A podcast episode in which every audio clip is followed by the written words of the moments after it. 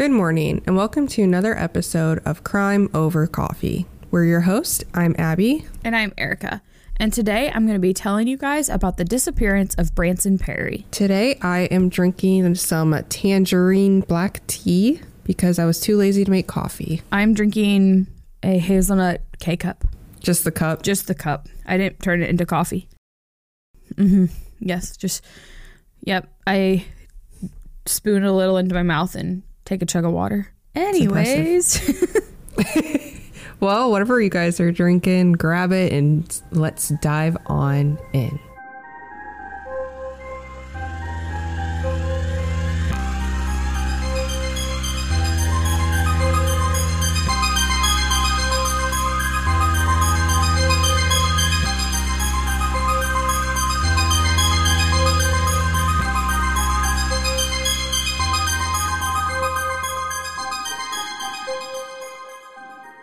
Continue on with our content for this week's episode shortly, but first we wanted to take a moment to let you know about an opportunity to listen to even more Crime Over Coffee content. By signing up for our Patreon, you can receive ad free episodes and additional content. To check out this opportunity and sign up for the Crime Over Coffee Patreon, visit www.patreon.com slash crimeovercoffeepod. Thank you again for all of your support. Branson Kayne Perry was born on February 24th, 1981, and raised in Missouri with his mom and his dad. His parents did divorce at some point in his life, and he, at the time of our story, was living with his father, Bob Perry, in Skidmore, Missouri. Branson graduated from Nodaway Holt High School in 1999, and he worked as a roofer for a while, lost his job, and then decided to work and help with the traveling petting zoo as he was looking for a different job option.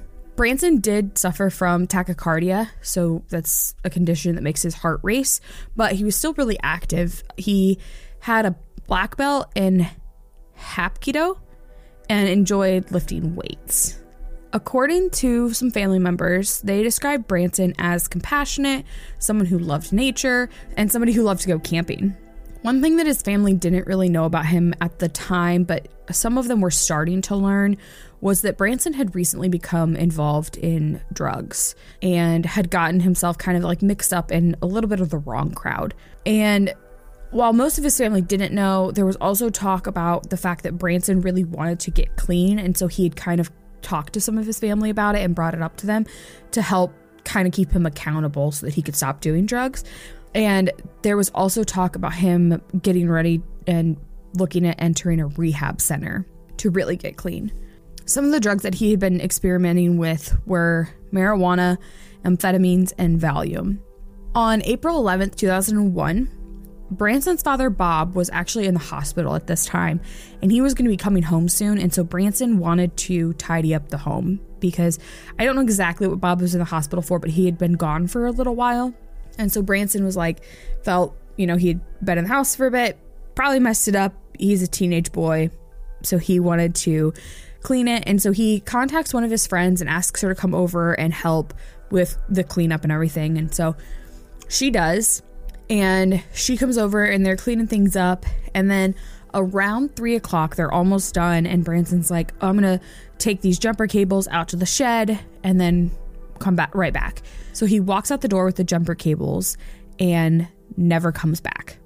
The friend ends up leaving at some point. She kind of waits around for a little while and then is like, Branson must have gotten sidetracked with something out in the shed or along the route. And so she was like, I need to head home. And so she left. This was actually the last time that Branson has ever been seen, was the moment that he walked out the door with the jumper cables. It is said that at the time there were two other men at the home, and they were actually working on Bob's car because there was a broken alternator, so they were working on fixing that. People aren't sure exactly who called them to go over there, and they're not exactly, I don't even know if they're exactly sure who was there, but it was reported that there were two guys there. As far as I know, these men were never considered suspicious or anything because I never didn't see anything about them, but they were also on the property, and nobody had any idea where Branson had gone. Like I had mentioned, his dad was supposed to be released from the hospital pretty soon, which is why they'd cleaned up the house. However, there were some complications, and so Bob ended up staying in the hospital for several days longer than what was initially expected. The following day, on April 12th, 2001. Branson's grandmother stops by the home and thought things were a little odd. She noted that the house was unlocked, no one was home, the radio was on, and so she tried to call Branson a couple times and couldn't get a hold of him. So she called his mother and was like, Do you know where he is? Have you talked to him? And his mom's like, Nope, I haven't talked to him either. So a couple days go by.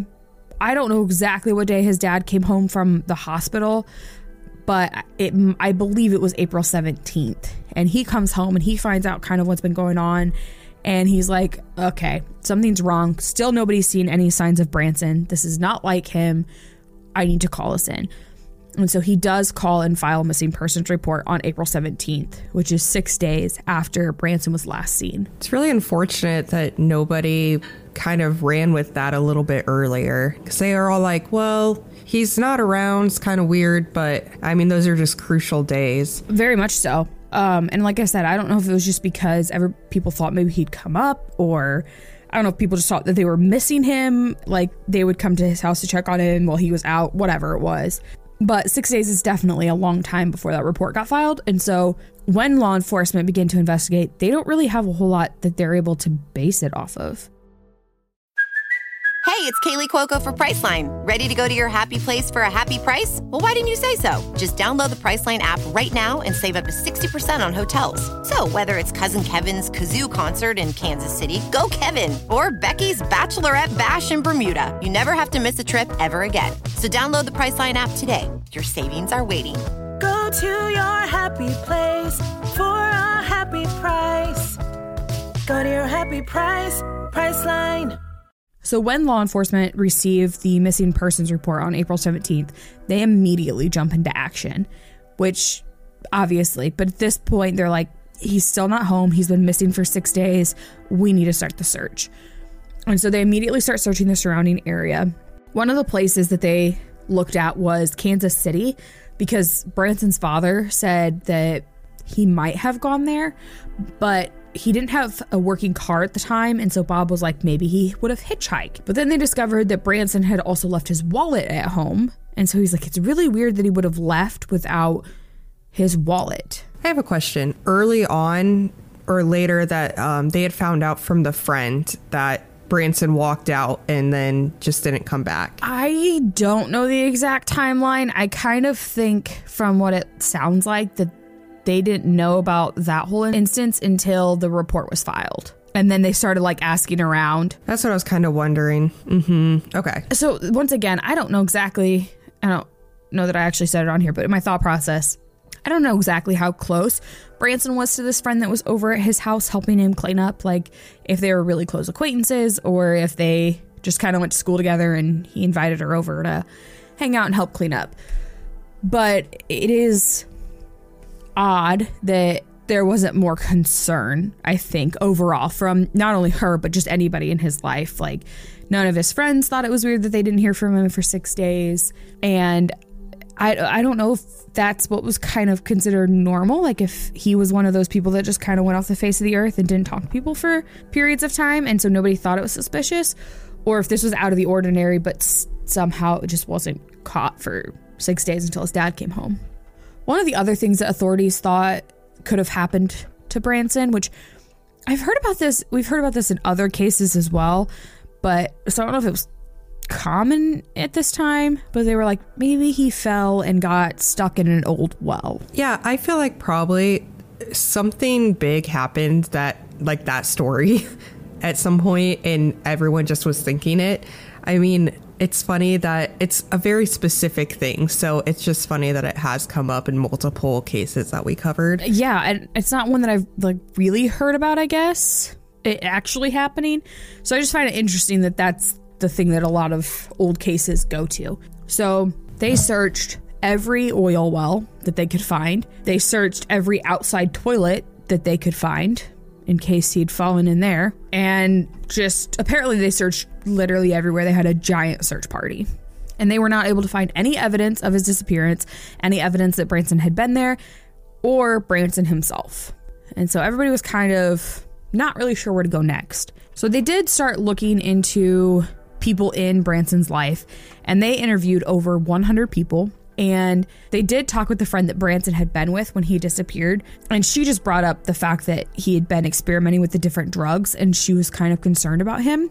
So I don't know if it was maybe she was kind of done with him at this point almost and was like, well, he maybe went out to the bar and started doing drugs. I wasn't going to deal with it. So I left. That's fair. Yeah, and so it's it's unfortunate the circumstance and like the way everything played out together, but it does make sense when you start to put it all together. Law enforcement did interview other drug acquaintances that Branson was known to hang out with, but they all were like, "We've not seen him." They all agreed to take a polygraph test, and they all ended up passing them. So police pretty quickly ruled all of them out. The only thing that they really got from talking to these individuals was that there was a chance that Branson owed some money to some drug dealers in the area, but they couldn't corroborate if that was actually true or not. It was just kind of a speculation that these other individuals had suggested. The thing that I find the weirdest about this case, and there's I feel like there's a few different weird things about this case.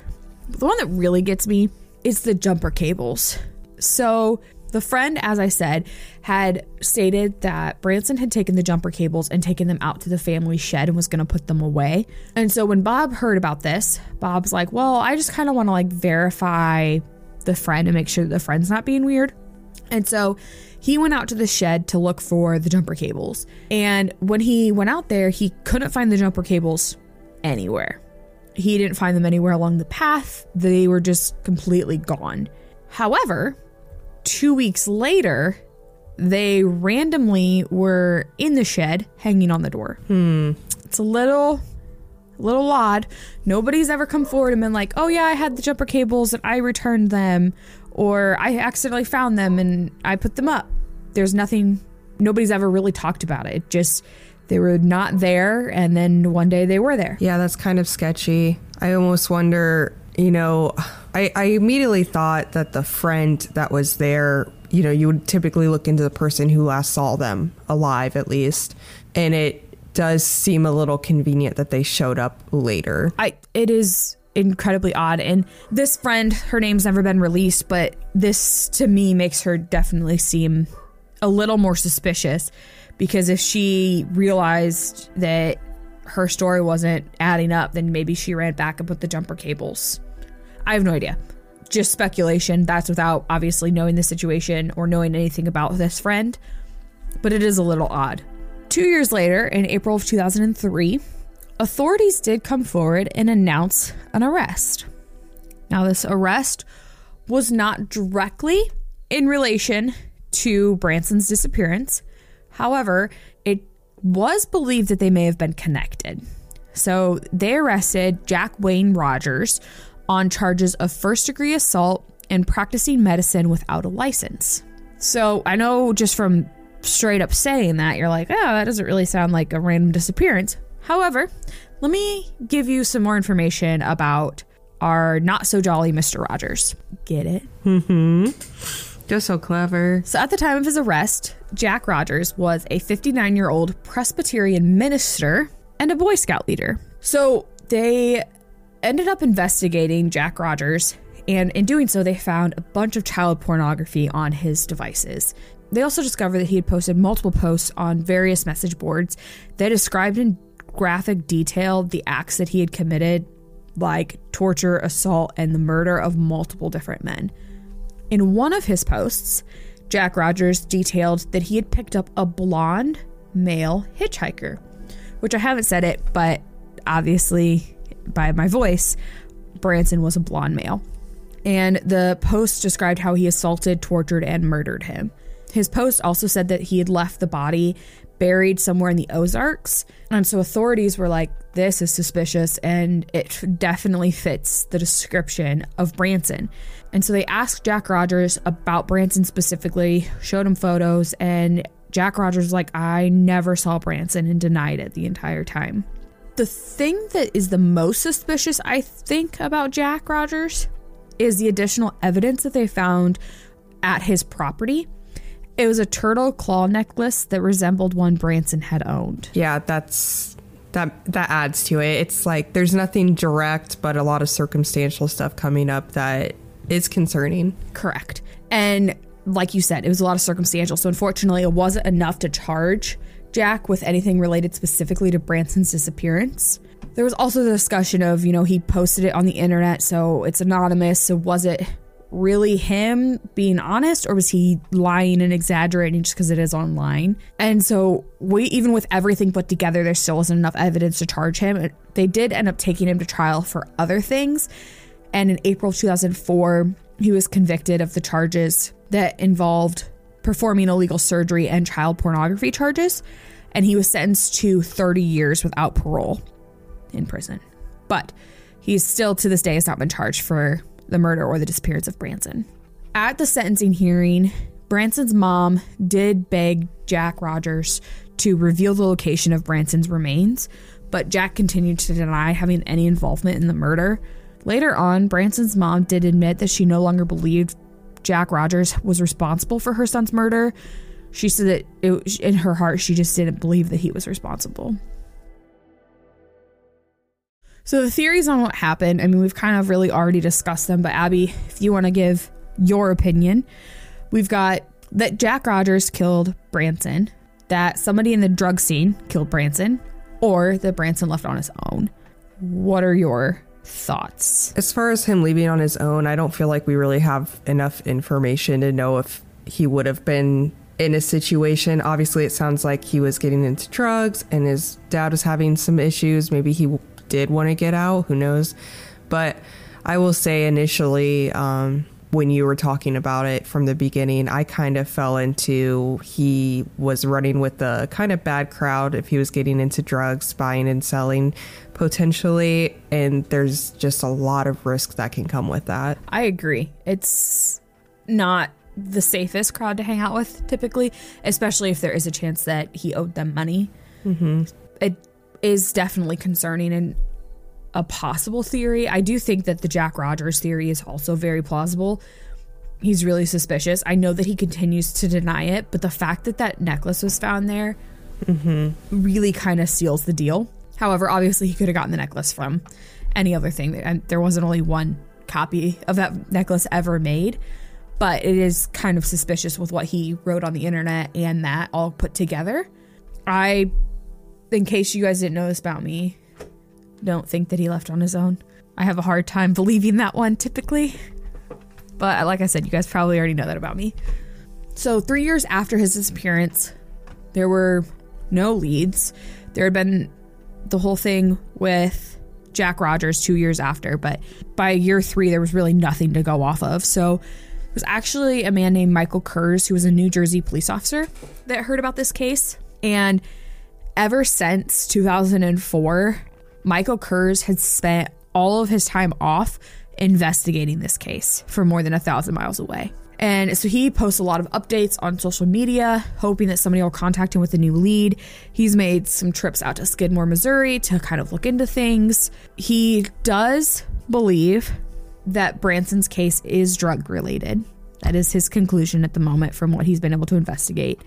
There has been an update that has not been released to public. The minor update that's been released is that they have found a suspect. However, there's not enough evidence to make an arrest. And so the Nodaway County Sheriff Randy Strong and Michael Kurz are working together on this suspect and they really are trying to build a true case because they want to make sure that when they go to trial that they have everything that they need.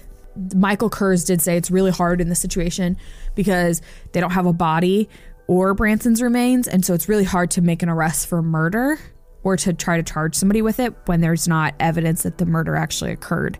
So they're still working on trying to gather all of their evidence, but Michael Kurz still finds this case to be incredibly active. He is still working on it constantly. Unfortunately, Branson's father did pass away in 2004, and his mother passed away in 2011. So both of his parents did pass away without having any information as to what had happened to their son. So Michael Kurz does really feel like it's his responsibility to make sure this case stays active. He did have a quote where he said, quote, I'm never going to let his name die. I'm going to keep it active. I refuse to quit and I want everybody to know his case, end quote. So, the information regarding Branson Perry is he's been missing since April 11th, 2001, from Skidmore, Missouri. He was a white male that weighed about 155 pounds, was 5 foot 9. If he was still alive today, he would be 42 years old. At the time of his disappearance, he was wearing possible size 32 shorts, a size medium to large t shirt, necklaces, and leather trinkets or chains with arrowheads on them. He does have that heart condition that I previously ma- mentioned. He's also allergic to penicillin. He has blonde hair and blue eyes. He wears his hair very short and occasionally shaves it off. He also had a faint scar on the upper part of his right cheek and a small scar on his left knee. His wisdom teeth have been removed and he has a few fillings in his other teeth. He is also right handed. If you have any information regarding anything in relation to the disappearance of Branson Perry from 2001, you can contact the Nodaway County Sheriff's Office at 660 582 7451. Thanks to listening to this week's episode of Crime Over Coffee. You can find us on Instagram at Crime Over Coffee or on Facebook at Crime Over Coffee Podcast, where all of our photo and video content for each episode can be found. You can also email us your thoughts and case suggestions at crimeovercoffeepod at outlook.com. All of our sources can be found in the show notes for each episode. If you would like, you can support us by going to anchor.fm slash crimeovercoffee. You can also support us by recommending us to friends and family, giving us a good review on Apple Podcast, or subscribing to us on your favorite podcast listening platform. Thanks again, and we'll see you next time.